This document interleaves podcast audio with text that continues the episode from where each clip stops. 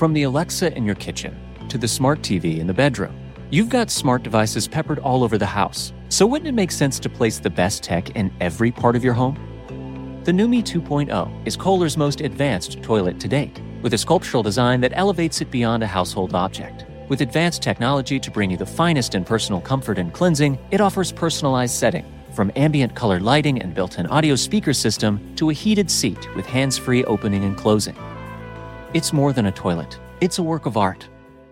Learn more at Kohler.com. Support for this episode comes from Viator. Experiences are what people love the most about travel. That's why Viator has over 300,000 bookable experiences, so there's always something for everyone. They offer everything from simple tours to extreme adventures. Plus, Viator's travel experiences have millions of real traveler reviews, so you have the information you need to book the best activities for your trip. Download the Viator app now and use code Viator10 for 10% off your first booking in the app. One app, over 300,000 travel experiences you'll remember. Do more with Viator. Matt, I enjoyed a brief interlude with your son yesterday to talk about Ulysses, Ulysses S. Grant. Oh yeah, What? good times. Aw. I was biking past, and we had obviously the brief conversation you have when you're biking past someone you haven't seen in a while, which is to talk about the Civil War.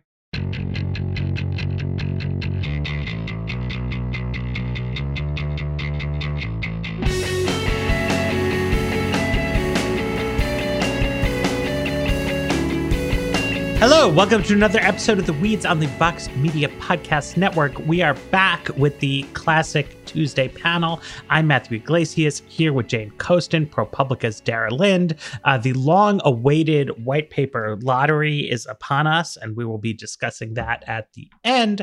Uh, but for the, the the main discussion on the show, we wanted to talk about the second term of Donald Trump, um, and so to sort of give some of the, the background of my, my thinking about this. You know, after election day uh, 2016, you know, I think a lot of people had opportunity to look back on what they'd done, what they hadn't done. And I would say one of my big regrets is that, you know, I had participated in a fair amount of coverage of Donald Trump, like as a spectacle, or Donald Trump as a low probability catastrophe, but not that much coverage of like Donald Trump as a normal political occurrence, just like what will happen if Donald Trump becomes president. And it was something that at Vox, we did a lot of scrambling on in the sort of 36 72 hours after the election was to like write articles about like what legislation were house republicans working on and waiting for a republican president to sign what agency decisions would they make and this is a different situation. I mean trump's odds seem worse. Uh, also second terms are typically just less exciting than first terms but it it strikes me again that it's like we have not seen a lot of discussion of like say things turn around for the GOP. Like, who knows? It's a crazy polling error, or like Hunter Biden does something crazy. Like, what is their governing agenda coming forward? Because it's something people should know about. And I think that starts with what they are actively doing this fall, which is trying to confirm another Supreme Court justice. There will, you know, it's possible that, um, uh, you know, Clarence Thomas would step down in a second Trump term.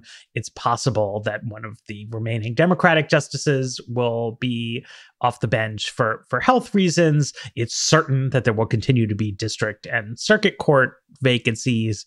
And Jane, I, I know this is something you've been thinking about, but it's like there's a lot of ferment uh, in sort of conser- highbrow conservative ranks. But one thing that makes the judges issue special is that, like, people who love Trump, people who hate Trump, people who regret that Trump has not been more of an innovator, like, it, it feels to me like this is the thing that, like, all conservatives really agree that they're like Federalist Society guys are great and that this there, there- there's no there's no real fracturing of the coalition around this judges thing. I wrote earlier this year that I thought that there might be some beginnings of those fractures depending on who this nominee happened to be whenever there was going to be another Supreme Court nominee. And because it's Barrett, who I think a lot of people wanted Barrett instead of Kavanaugh, um, if you go back to the before times, which the, the Kavanaugh nomination process seems like it took place 3,000 years ago, but it was just two years ago.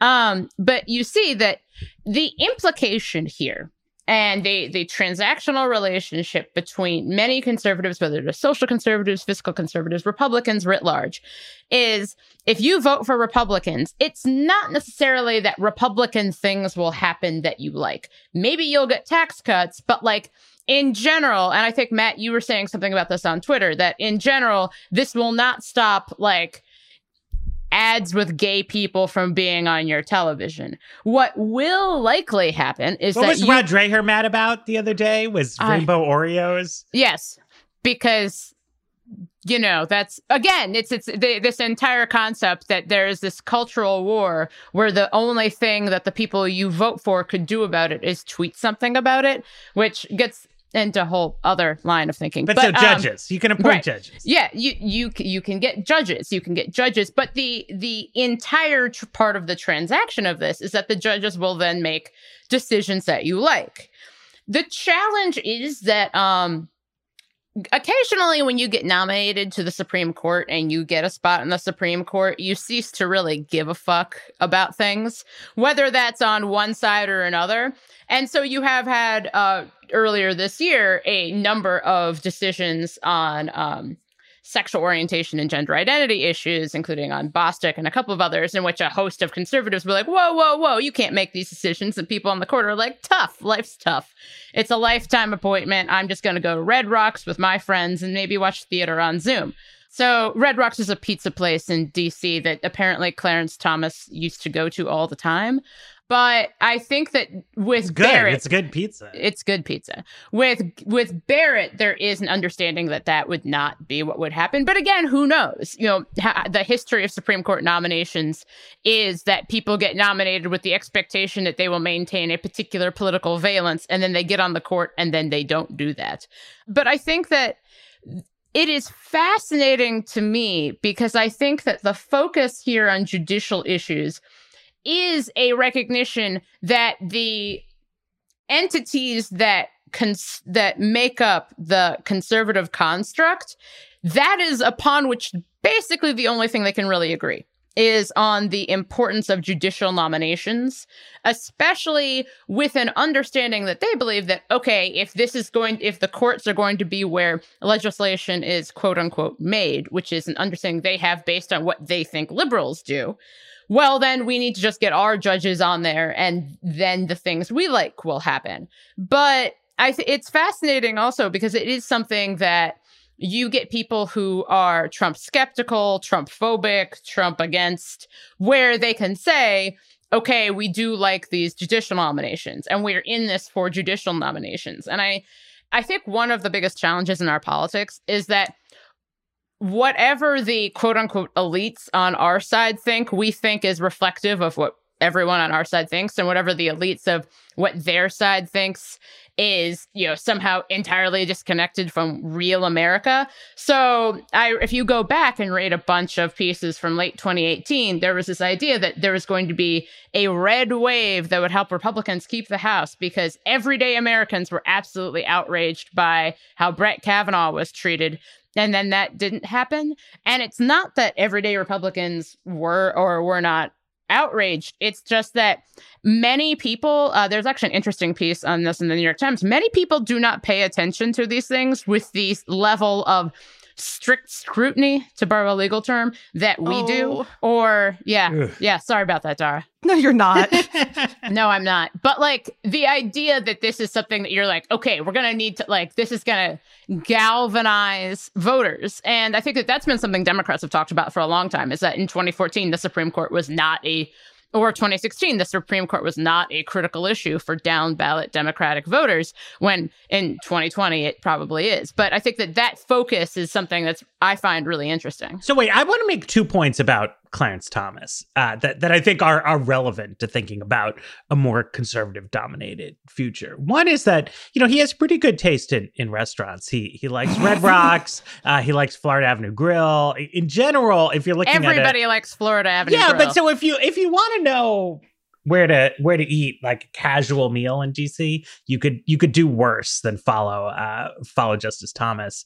Uh, but uh, another interesting thing about him that has not been relevant in a proximate sense, right? So Jane, you were talking about the sort of divide between hardcore conservative justices and sort of squishes, focusing on some of the social issues, particularly around right. LGBT rights, where um, Kennedy and Gorsuch and and before them, um, uh, Sandra Day O'Connor would sometimes break with the with the right bloc. Uh, but those judges had you know, they were all Republican appointees, right? I mean, conservatives have sometimes like retconned what was happening with Kennedy and Sandra Day O'Connor, but like their presence on the court reflected the fact that the Reagan era version of the conservative movement was only like half in on evangelical Christianity as a as a as a movement bloc, and that among elite conservatives, there are some people who have some sympathy for aspects of the LGBT rights agenda, um, which is like why some conservative judges do too. On economic issues, they were very solid, right? I mean, you would see 5 4 cases with O'Connor in the majority striking down regulations. But there was a divide on economics within the conservative camp in which Thomas would frequently say, what we should be doing, he would agree with the liberals, right? So some new issue would arise and the liberals would say, this is really just the same as a million New Deal cases that we decided were okay. And people like um, Justice Rehnquist or Justice Roberts or Justice Gorsuch would say, no, no, no, this is actually different from those cases. I'm going to draw a distinction. Thomas would agree with the liberals. He would say, no, you're right. This is the same as those New Deal precedents, but the New Deal precedents are wrong and we should be overturning them. And Justice Alito has shown some sympathy for that viewpoint. Um, I don't think we really know what Barrett will say when, when she becomes a justice, but this is the sort of frontier of conservative jurisprudence that there has not. It's not just that sporadically liberals have won these cases, there has clearly not been a majority for throwing out well established things hearings. And so, like, an interesting moment in the hearings came when Barrett wouldn't say that she felt Medicare was clearly constitutional. She wouldn't say that she thought Brown v. Board of Education was rightly decided. Now, what she said, which I think is true, is that, like, there isn't going to be litigation about those subjects you know like like you don't need to like you as a journalist like don't sit here like white knuckling that the supreme court is going to okay formal segregation in, in, public schools but it leaves the door open to as you put more and more conservative appointees on the bench some of them are much more thomas-esque in their willingness to say like this whole past hundred years of jurisprudence was wrong and we need a whole different approach. And you will see more influence of that, particularly if it goes from six to seven conservative appointees, particularly as you get cases at the circuit courts that, that sort of don't get elevated out of there. And, you know, I, I don't know. Like I, I, I don't want to just like tell people scare stories to keep them up at night because I think that's a poor, you know, use of our time. But like this is an idea that's out there. Right. I mean, the reason that the kind of Thomas trajectory in particular is relevant is, you know, both because ideologically the kind of Thomas strain of conservatism is in fact distinct, as you were saying, but also because there are network effects here that Thomas has become a feeder into both the federal judiciary. There are a lot of Thomas clerks that are that have been getting nominations over the last four years, and into the Trump administration. And given the emphasis that we know President Donald Trump places on personal loyalty, it's not unreasonable. And of course, the fact that Clarence Thomas's wife is a very uh, vocal and influential conservative activist, it's not unreasonable to think that there is a relationship between those two and that, you know, should Trump be reelected, we will continue to see an influx of more judges who Clarence Thomas personally likes getting staffed into the lower courts.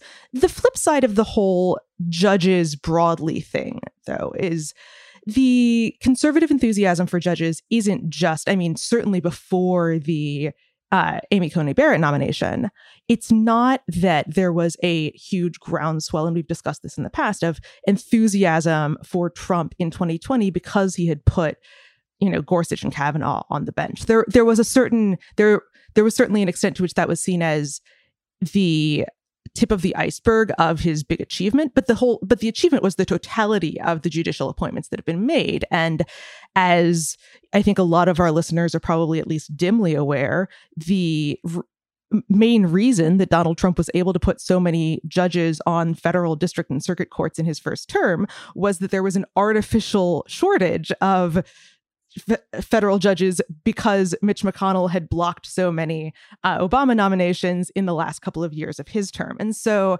that kind of thing is a good example of a first term accomplishment that may or may not be wholly transmittable to the second term. Yes, there will continue to be judicial openings. On the other hand, kind of by definition, you are going to have fewer judicial openings after a four year period in which you were confirming judges at full speed than you did after a four year period where you were confirming as few judges as possible. And that's kind of what interests me about the things that are being used to argue for a second Trump term is that they're not necessarily cases of, you know, we have of they're they're not necessarily things that you would reasonably expect to see, you know, an administration be better at in its second term than its first term. There's not so much of the like, oh, now that we more fully understand the way the executive branch works, some of the regulations that got, you know, that got overruled because we didn't follow the Administrative Procedures Act, we'll do better at those. What you're seeing is a certain extent of, well, our side has been in power and our side being in power you know has good downstream effects such as judicial appointments. The most important thing we can do is keep the ball for four more years. And that tone appears to overwhelm any you know campaigning on what exactly Donald Trump hopes to accomplish. Part of that does appear to be because Donald Trump himself is less interested in what he would accomplish substantively than in just continuing to kind of be the person with the megaphone whenever he asks for it. But for all of the efforts to kind of message things around Trump supplement supplementally for all of the, you know, putting Mike Pence on the trail and, you know, prepping him for his debate with Kamala Harris, there aren't big ticket second item accomplishments that it's possible to point to. And that's that's not just like it's i think that it's you know it would be unfair to blame ourselves as the media too much either for 2016 or 2020 in that regard because when a campaign isn't necessarily running on signature you know policy proposals or when the proposals they're running on are obviously legislative in nature and therefore it would be arguably misleading to focus on them as things that would happen if this person were elected.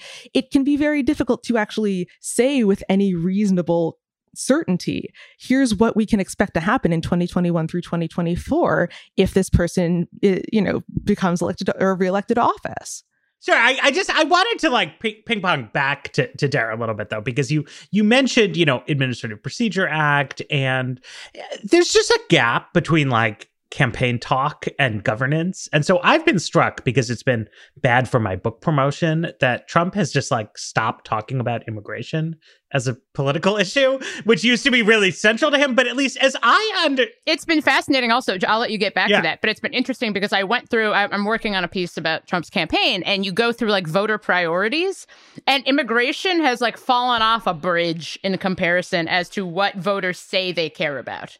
I mean, immigration is always super low on the list of what voters say they care about unless it's activated by very particular news events. Even in 2016, it wasn't yeah. that consistent, but but but but at least my understanding is that they continue to be actually rolling out like initiatives Christ, in this yes. space, right? No, no, no, but I mean this is important, right? Because like this is what I'm trying to like do on this show is like not talk about what's happening in the 2020 campaign, but talk about what's happening in the American government.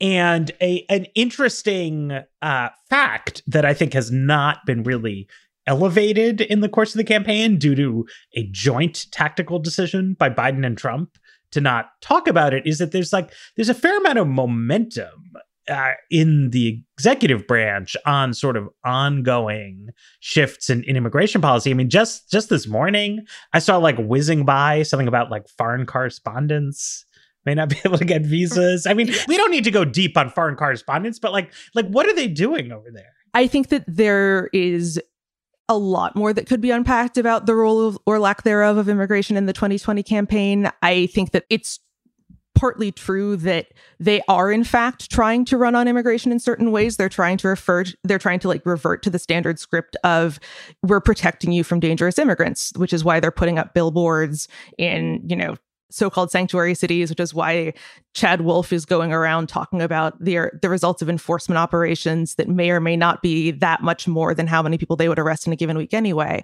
Um, what they're not promoting is the kind of nuts and bolts here are a bunch of regulations that we have proposed that are now going to open for a 30 to 90 day period of comment. And then we're going to have to review all the comments. And then the final rule will come out in the Federal Register. Like, partly because that process isn't something you generally hype on the campaign, and partly because the stuff that they're doing isn't like meat and potato stuff. Donald Trump's position politically has always been that the most salient thing about about immigration politics is that you can make people afraid of immigrants. And what they've been doing regulatorily is a mixture of filling in the what gaps existed in their framework to prevent people from get, from uh, applying for asylum or any other form of humanitarian relief if they enter the country without papers and doing some stuff toward adjusting to make it harder for people to come and stay on student and work visas. The second part of that has never really fit into the Trump agenda. And it's, you know, it, it's interesting that they are, you know, putting effort out on it, but it can be very difficult. And I think this is where kind of pre- going into predicting the second term gets tricky.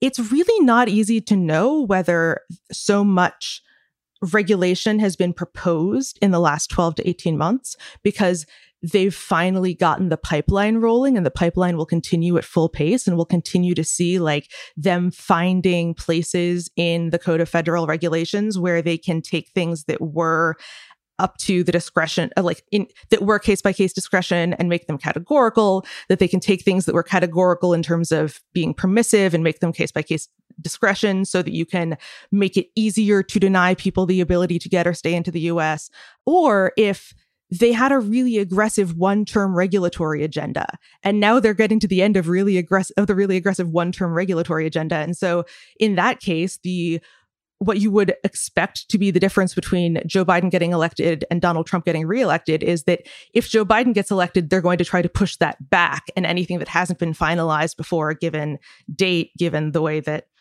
federal law works, will essentially just get like put on hold forever and ever and ever.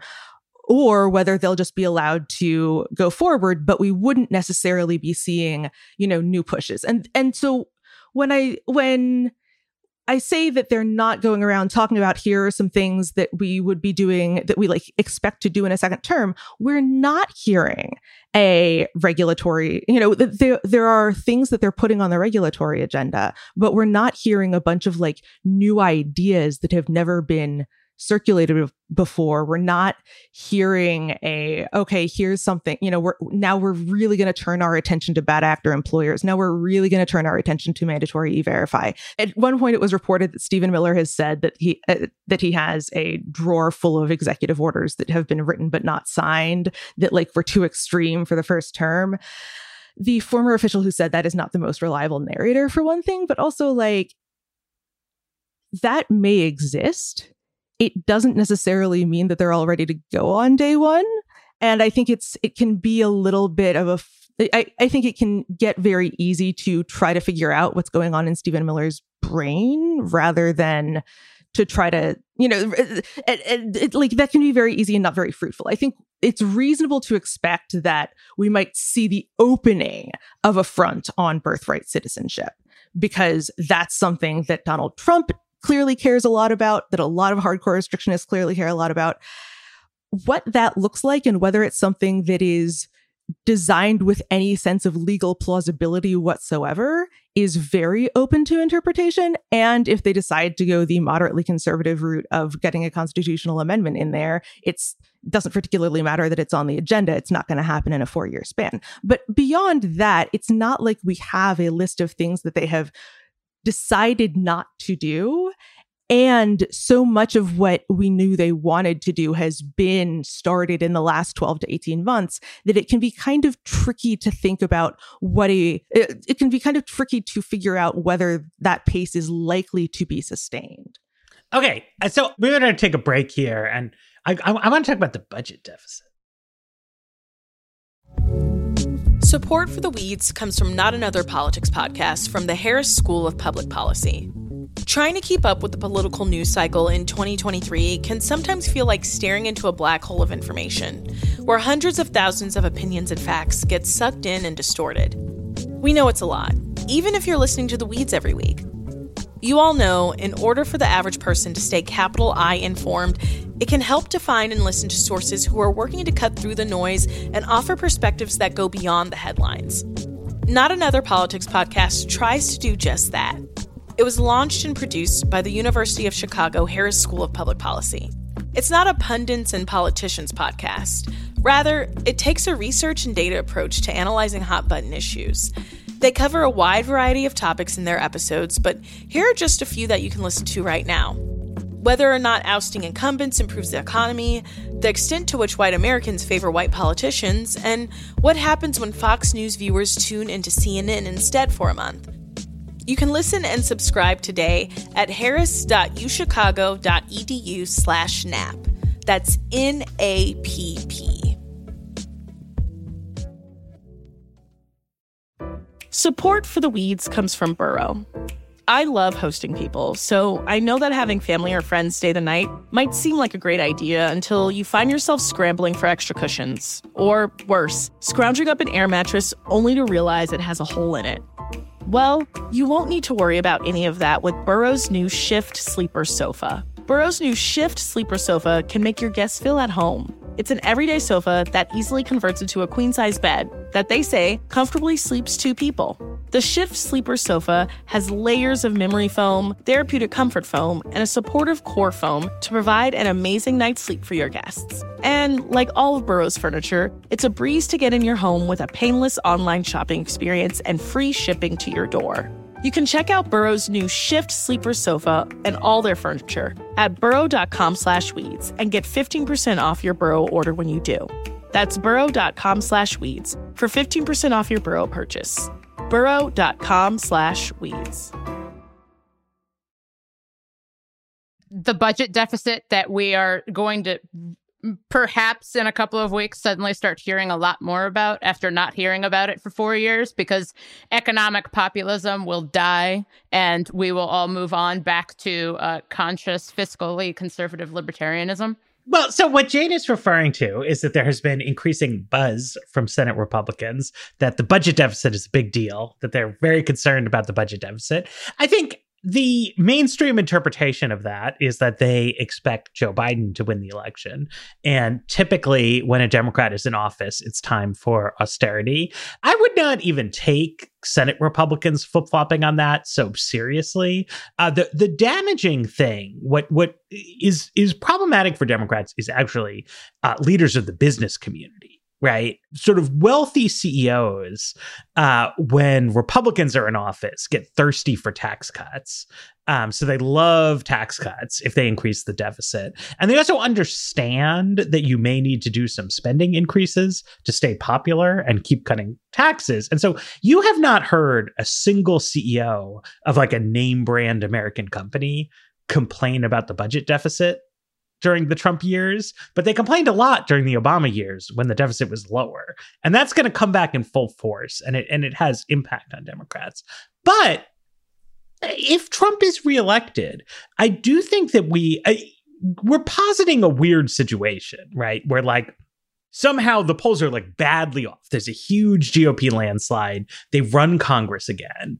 Uh, then something that I know is in the desk drawer is a series of ideas that Paul Ryan characterized as welfare reform that he sold Trump on, that they passed in the House of Representatives in 2018.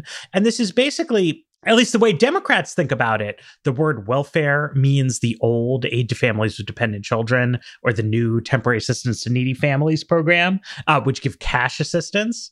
But, you know, in the conservative think tank world, they sort of redefined all means tested programs, including Medicaid, food stamps, Section 8 housing, et cetera, as welfare. Trump has, through administrative action, tried to make it harder to get these benefits in various ways. Uh, but they had a big legislative package to do work requirements, do time limits, cut eligibility, et cetera, on all these means tested programs. It was going to be a fight in the Senate to see if they could get a second reconciliation bill together to do it. And then what happened is Republicans nominated a uh, child molester in Alabama and wound up losing. Like you do. You know. I mean, it's just one of these things. Uh, so they lost this safe Senate seat, and we never got full. It wound up being this very consequential moment because it went from being something that McConnell didn't really want to move a big contentious legislative package through the Senate uh, but Paul Ryan like really wanted him to. But then with Doug Jones in, McConnell just kind of folded. And he said it wasn't going to happen that the the majority was way too thin. If they lost anyone on anything it wouldn't go. And it just wasn't going to happen. Um, so republicans now have a much more secure position in in the senate. This is what on a legislative front i think conservatives would like to try next is pare back some of these programs. I mean, I don't think the electoral circumstances that would make that possible are, in fact, going to arise, but it's a real, you know, Trump's populism as jane can tell us at great length has has always raised more questions than it answers uh, but but it has always trump has always always always not been a defender of those like baseline social safety net concepts. You know, like all the ACA repeal bills that he tried to get behind cut Medicaid incredibly sharply. Uh, and it seems like Republicans kind of hit on this idea that they need, and, and actually not just Trump, but it's like like Oren Cass, right? Like the more like thinky populists, they're not big defenders of this social safety net either. It's like they want the activist government to help people, but like maybe not maybe not those people. Right. And I think that that goes to something that I've been interested in. Um, we talked a little bit about judicial nominations and how Mitch McConnell, like, there is very much a sense of this administration and the reason why you're hearing from a host of longtime conservative pundits saying, like, ah, in 2020, I will vote for Donald Trump is because it's not because they have become more like Donald Trump, but because Donald Trump has become a rank and file Republican who also yells a lot on the internet about things nobody else cares about besides people who do our job. And so I think that that economic populism, and I've argued about this with uh, people who espouse kind of a populist conservatism, is that that was projected onto Trump by him saying words like health care for everyone and how much he didn't really care about deficit spending. But at no point was he like, you know, even in right now, we're in the midst of stimulus negotiations that are still ongoing that he walked away from a couple of weeks ago on Twitter and then started talking about how, like, oh, no, no, what I want is a much bigger number than whatever Nancy Pelosi is going with. And Mitch McConnell, understandably, because he's the Senate Republican who is probably actually in charge of a large swath of what this administration gets done, is like, actually, I don't think people in the Senate have the stomach for this. And you heard from Senator Ron Johnson, who's the least populist person to perhaps ever exist, who is basically like, I don't think Republican voters want a big stimulus number because they're very concerned about the deficit. When what we've heard for the last five years is actually Republican voters don't care that much about the deficit. So I think that it's it's interesting because we've been talking a little bit about what Donald Trump would do in a second term. And based on everything we know, he has he's not quite sure of what he would do in a second term. We heard during the Republican National Convention that the 2020 Republican National Platform is the same one of 2016, which spends like half of it yelling about how bad Barack Obama is, which notably has been a large focus of Donald Trump's 2020 campaign is to pretend that Hillary Clinton is running again and just go with that. And I think that the economic populism upon which a host of people have built up entire consulting and philosophical concepts is largely imaginary and illusory, especially when you're seeing people who are starting to say, like, actually, I don't, you know, I don't think we need that much deficit. We don't need more deficit spending. Actually, I think what we should do is listen to Stephen Moore and Art Laffer more about how what we really need is a payroll tax cut because, you know, payroll tax cuts really help people who are unemployed, as everyone knows. So I think that it, it's fascinating how this, the conceit of Trump as the inventor of Trumpism has now turned into Donald Trump normal Republican, not normal as in good, but normal as in adheres to a norm and guy who just happens to yell a lot, which is why, you know, when people are like, oh, like Ben Shapiro said that he was going to vote for Donald Trump. I'm like, well, Ben Shapiro is a conservative Republican, and so is Donald Trump. And here we are now. What I find super interesting about this, though, is that reelecting Donald Trump is fundamentally less important for getting, you know, like you want a signature on Republican Congress passed bills, but it's not like you need Trump in that seat. In, you know, obviously the entire Republican base has been persuaded that Donald Trump, or the entire Republican kind of party establishment has been persuaded that Donald Trump is more popular than they are individually or collectively, and therefore, you know, they need to cling to him to stay in power. But what I think is missing from the assumption that Donald Trump, because he has exhibited very little interest in what he could get done if reelected isn't going to is going to somehow kind of get out of the way and let the conservatives do their thing. And the reason I'm thinking about that is because a lot of the stuff that would that generally happens in a second term you know if a legislative agenda gets thwarted or like once the president is obviously a lame duck or any of that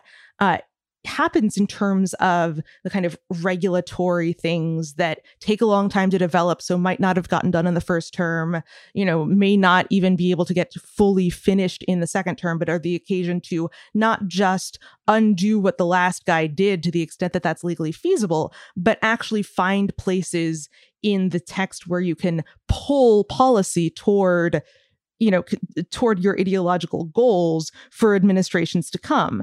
That's going to require motivated people in those roles. And we know that Donald Trump isn't very keen on getting people permanently appointed, that he actually sees it as an asset to have people continuing to serve in acting circumstances, even when that means he has to shuffle them around or, you know, keep switching them out with other people or put people in charge of agencies whose internal functions they don't necessarily understand. So, what I'm wondering really is how much opportunity cost is there if you are committed to deregulation of having a bunch of people who don't necessarily see this per, this appointed position as permanent who may not have the understanding of the agency to be able to get in there on day 1 and get things going and who may not have the commitment to the exact same agenda items that whatever their predecessor you know had. What's the opportunity cost of that versus a standard issue deregulatory you know george w. Bush second term kind of administration? I think that that's something that really isn't fully understood partly because you know we don't have the counterfactual of like a standard republican promising to staff up to actually staff up the executive branch. But it is something that you know for all of the well there is certainly something to be said for its better for conservatives to have nobody in the executive branch in appointed positions than it would be for liberals to have nobody in the executive branch in appointed positions because it means that thing that like bad the things that they would consider overly activist can't get done that you are giving up any potential for in, in, the exact opposite way of the we're staffing up the bench so that even if democrats win you know even if democrats sweep in 2020 there's going to be an obvious impediment to them enacting their agenda. They're leaving that on the table or they could be leaving that on the table unless there's either a radically different approach to appointments in the second term or a push from conservative elites to actually take that stuff more seriously you know, uh, the regulatory issues vary quite a bit across domains, right? And, you know, Trump, all Republicans are pretty unified around the idea that we need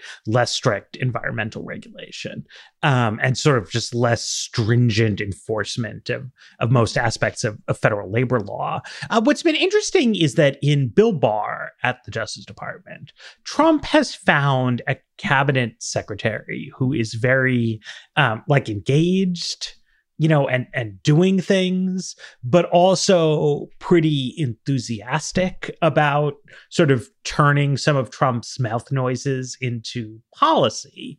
And so that's involved both so racial discrimination litigation against Yale um, which I think would have implications going forward, right? So they charge that Yale's admissions policies discriminate against Asian people and against white people. And this could conceivably be used as a much broader sort of legal theory against um, a lot of, I guess, I guess what we now call diversity, equity, and inclusion initiatives at, at various companies going forward. And that would not be a deregulatory impulse, right? That would be like affirmative conservative regulation of the kind of racial space in right now college admissions, but conceivably a, a lot of aspects of, of employment. And the Justice Department also did a, lawsuit, uh, antitrust lawsuit against Google, uh, which was filed the morning that we are recording. I've only had a very superficial look at it. Uh, but what's interesting is that it is not packed with random conservative hobby horses. Like it's a real uh, antitrust complaint based on sort of long standing complaints about Google from smaller internet companies, um, which is both.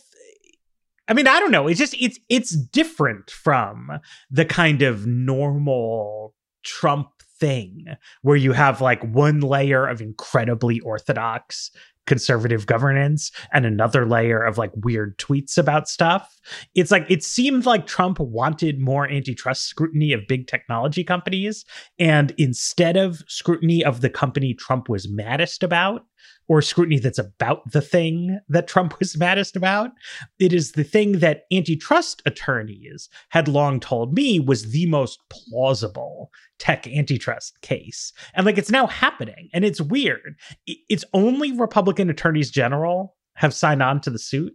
No Democrats have. So it's like you keep thinking, you keep looking for some kind of like weird hide the ball thing, and it's about how Steve Bannon got shadow banned. Uh, but as far as I can tell, like it's it's not. This is just like straight up. They let loose the antitrust lawyers on the technology sector because that is a thing that Trump had been saying they should do. And I don't really know how to think about the implications of that going forward. It's it's really oh, I totally at, do. It's all right. I know exactly how to think of it. Tell me. The question here is the question here is: Do you take the Rod Rosenstein approach to firing Jim Comey, or do you take the Donald Trump talking to Lester Holt approach to firing Jim Comey? Right?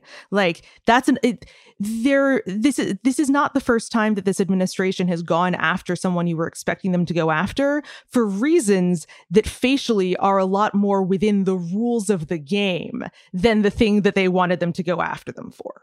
And, you know, obviously there is an upside to that when it comes to your likelihood of success at going after that target at that time. But there's a downside if you actually want to, for example, change the norms that the FBI shouldn't go after your political opponents just because they're your political opponents. Or if you want to change antitrust law to, you know, to force them to to force major tech companies as a general rule to treat to be more cautious about trying to affirmatively promote political balance or what have you th- that's obviously particularly relevant in the DOJ context because that's where you're making arguments for a judge, but then what the judge does is precedent. Uh, I, the other thing I was thinking about here would be the um, Time Warner merger. Uh, from the from 2018 right. right where like it was another case of the arguments that were getting made in court sounded totally independent of the po- the allegations that there was some political interference um there's a limited list of people of like entities that Donald Trump might have a personal animosity toward that are whose for which his animosity is distinct from conservative for, or from like from grievances that can be ideologically framed easily. I think the culture war stuff is much more representative of this, right? Because the things that make elite universities conservative targets are in fact things that have been litigated, you know, to a certain extent it's true that very few people who criticize affirmative action are super motivated by discrimination against Asian and Asian American applicants, but like that's become the way that gets talked about. It's not it's not like that's a novel legal theory. It's something that I think people who are moderately politically informed reading through a brief can understand that this is not necessarily, you know, this this is the the the pivot, but that's the pivot that's standard. But I do think that it's that there are cases, and the Google antitrust litigation is one of them, where you really do, if you're Bill Barr, have to make a choice between do I increase the chances that I read into federal legal precedent the substantive arguments that my boss wants me to make? Or do I increase the chances that I can go back to my boss saying, Boss, I got this slap down on Google you asked for, even if the actual reasoning is something that isn't going to help your cause in the long run? All right, we should take a second break and and and do our white paper. We all need an upgrade every once in a while. Whether it's that outdated car in your garage or that cell phone that you bought over three years ago, it's good to have the best technology around. And great news, because now you can have the most advanced technology in the privacy of your own home. The NUMI 2.0 is Kohler's most advanced toilet to date, with a sculptural design that elevates it beyond a household object. The smart toilet combines unmatched aesthetics with cutting edge technology to bring you the finest in personal comfort and cleansing. It offers personalized settings that let you fine tune every option to your exact preferences. From ambient colored lighting and a built in audio speaker system to the heated seat with hands free opening and closing. Plus, the NUMI 2.0 comes equipped with Power Saver mode for energy efficiency and emergency flush for power outages, so you don't have to worry about wasted energy. Connecting you to an oasis of cleanliness and comfort, the NUMI 2.0 can revolutionize your bathroom, making it more than a toilet. It's a work of art Learn more at Kohler.com. Support for this episode comes from Viator. Sure, a good souvenir is always fun, but it's the experiences that people love the most about traveling. When you get back home, that t shirt might fade and that snow globe might break, but it's those once in a lifetime memories that will last. Viator is a website and app where you can book travel experiences like architectural sightseeing, snorkeling excursions, sunset cruises, and so much more. With Viator, you can reserve everything from simple tours to thrilling adventures with over 300,000 bookable experiences in 190 countries. Whether you're a foodie, a history buff, or an adrenaline junkie, there's something for everyone. Plus, Viator's travel experiences have millions of real traveler reviews, so you can have the information you need to book the best activities for your trip. When you book a travel experience with Viator, there's always flexibility and support with free cancellation, payment options, and 24 7 service. Make memories that will last forever with Viator. Download the Viator app now and use code Viator10 for 10% off your first booking in the app. One app, over 300,000 travel experiences you'll remember. Do more with Viator. Okay, so long awaited, much discussed. Andrew Sprague uh, brings to us Immigration and Entrepreneurship in the United States by Pierre Azoulay, Benjamin Jones, Daniel Kim, and Javier Miranda. Um, these are uh, people from a, a, number of universities and the Census Bureau. Um, as is often the case, when you get census people on your paper, you gain access to unique administrative data. Um, and so they look at immigrants in their roles as uh, sort of the founders of companies and the employers of people.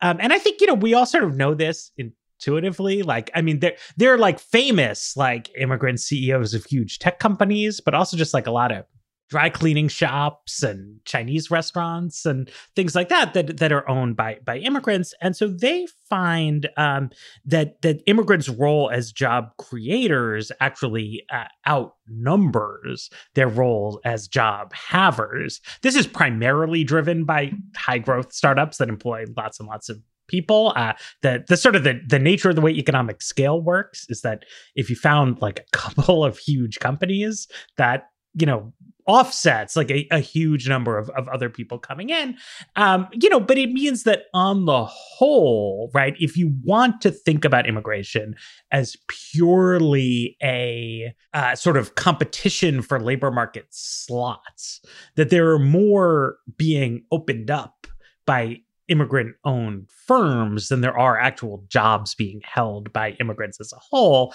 Um, as is standard for these things, I don't think anyone who's like paranoid about you know uh, Spanish language signage coming to their local Target is going to suddenly have their their minds altered by this. Uh, but I do think it's relevant to things like we were talking about a potential desk drawer full of more efforts to crack down on student visas, things things like that. That the the kind of legal immigration channels to the United States being a little bit slack in terms of like exactly what it is you need to say you're doing, I think have had substantial benefits to the economy over the long haul. Like nobody puts on their visa application like and then I'm going to found Google like it doesn't it, it doesn't work like that, right? Like you need to have some sort of flexibility in terms of who gets in and and why to have these impacts. So this is actually what drove me absolutely nuts about this paper, right? Is that it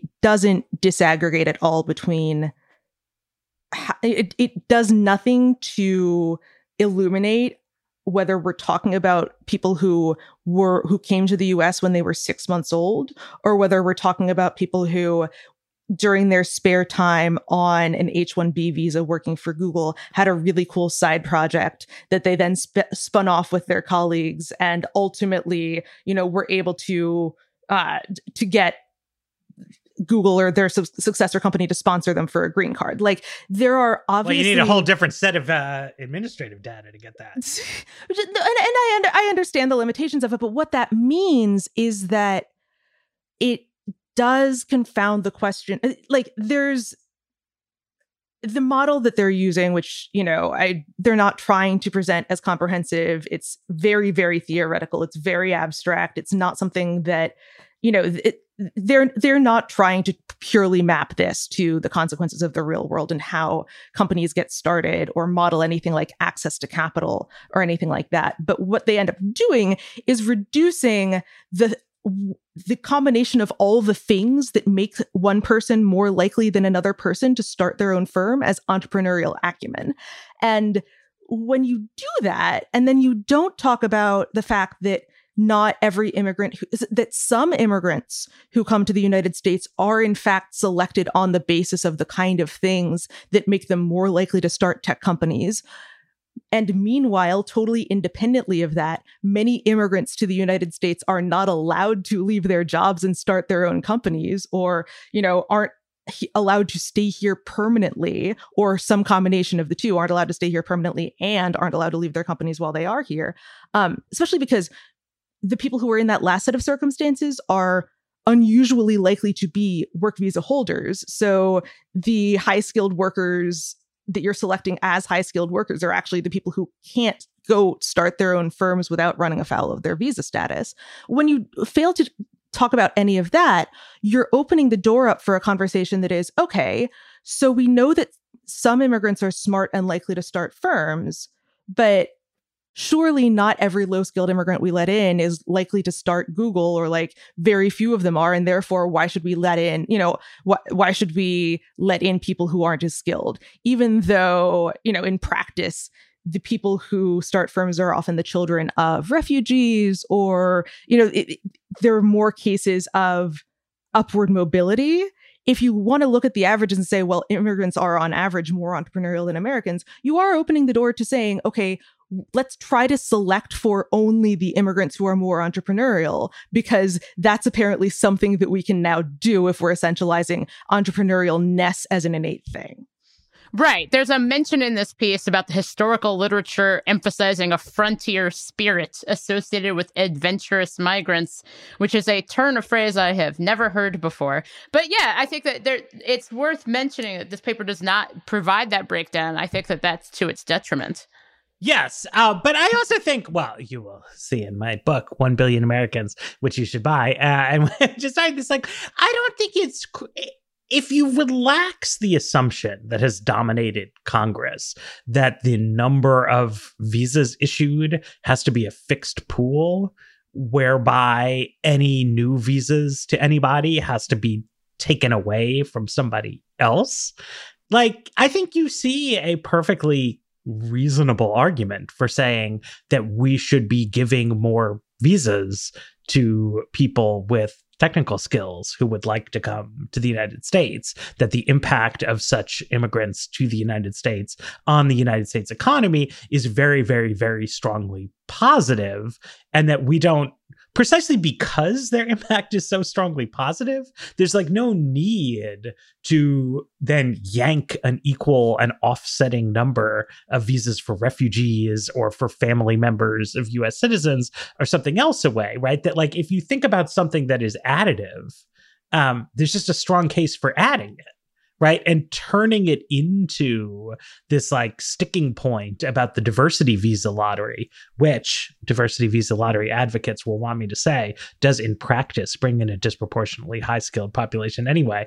Um you know like just if you can think about policy in like a rational way rather than in a congress brain kind of way to say like well we can't have more immigrants of the kind that are less controversial because it has to be yoked to an unrelated controversy is like that's a great example of like why the united states um, governance is like increasingly circling the toilet because it's like do do the agreeable things you know? And like we could we could we could have a nicer a nicer a nicer universe for ourselves I mean, this isn't just a question of like the the top line numbers question though, right? It's also a question of on what terms do you let people enter the country? And the push for we should let in high skilled immigrants because they're more likely to become entrepreneurs. Like, you don't just need to increase H 1B numbers for that. You need to totally revamp the H 1B program so that it's not dependent on the sponsoring employer, oh, sure. which obviously is going to make the very incumbent employers who are most enthusiastic about H1Bs a lot shakier. And it also does run into like the ideological question uh, of, well, why do we want high skilled workers? Because not everyone who supports more high skilled immigration is is saying, well, we need to support X number of high skilled workers with no restrictions on their work visas so that some smaller number of them can become entrepreneurs. Some of them are saying we need more high skilled workers in the country because our firms need more high skilled employees. And when those two interests are, you know, when when you're talking about do you tie a work visa to eh, employ do you tie a visa to employment at a particular company or not those two accounts of why we need high skilled immigration are going to come into conflict i mean i think in terms of the current paradigm of of you know visa allocation in the United States, the most direct relevance is to student visas, and then to what happens to people you know after the completion of their degrees right?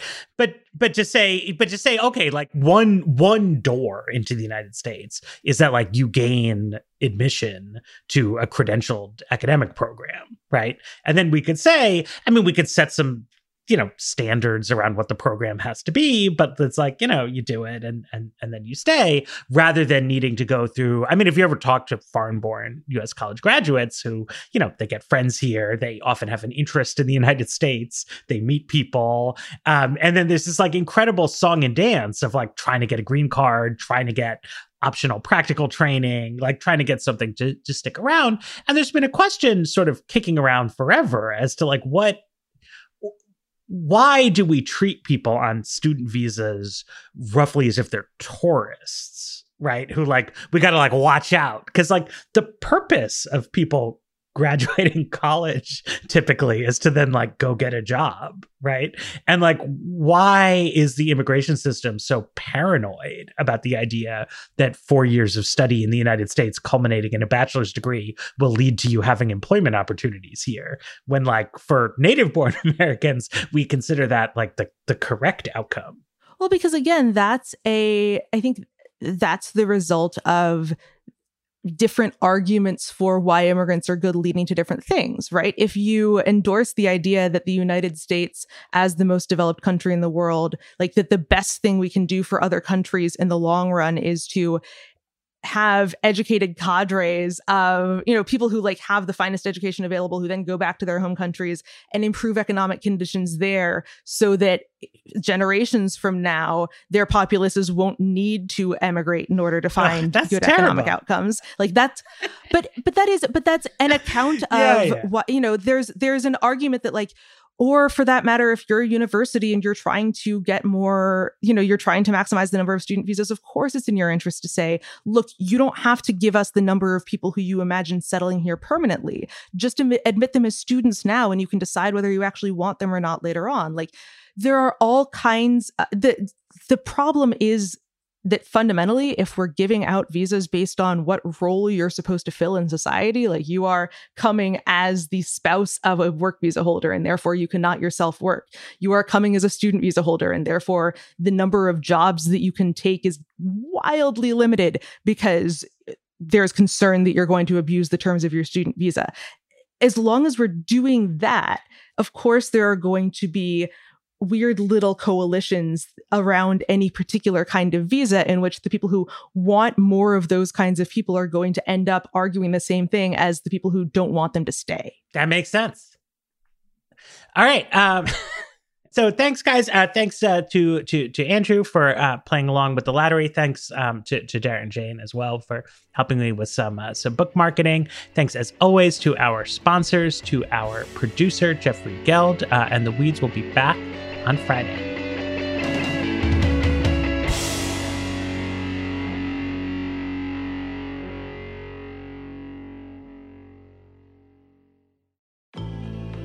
When you surround yourself with the best tech, that's an instant level up. So shouldn't you level up in every room of your house? The Numi 2.0 is Kohler's most advanced toilet to date, with a sculptural design that elevates it beyond a household object and cutting-edge technology to bring you the finest in personal comfort and cleansing. It offers personalized settings to match your exact preferences, from ambient colored lighting and a built-in audio speaker system to the heated seat with hands-free opening and closing. It's more than a toilet. It's a work of art. Learn more at Kohler.com. Right now, businesses are facing tough choices. Do you cut costs or drive growth? Solve for today or build for tomorrow? Do you satisfy your shareholders or satisfy your customers? The answer is yes. You don't have to choose. With the intelligent platform for digital business from ServiceNow, you can say yes to unifying your existing systems and yes to accelerating growth. Visit servicenow.com to see how we can help you put yes to work. The world works with ServiceNow.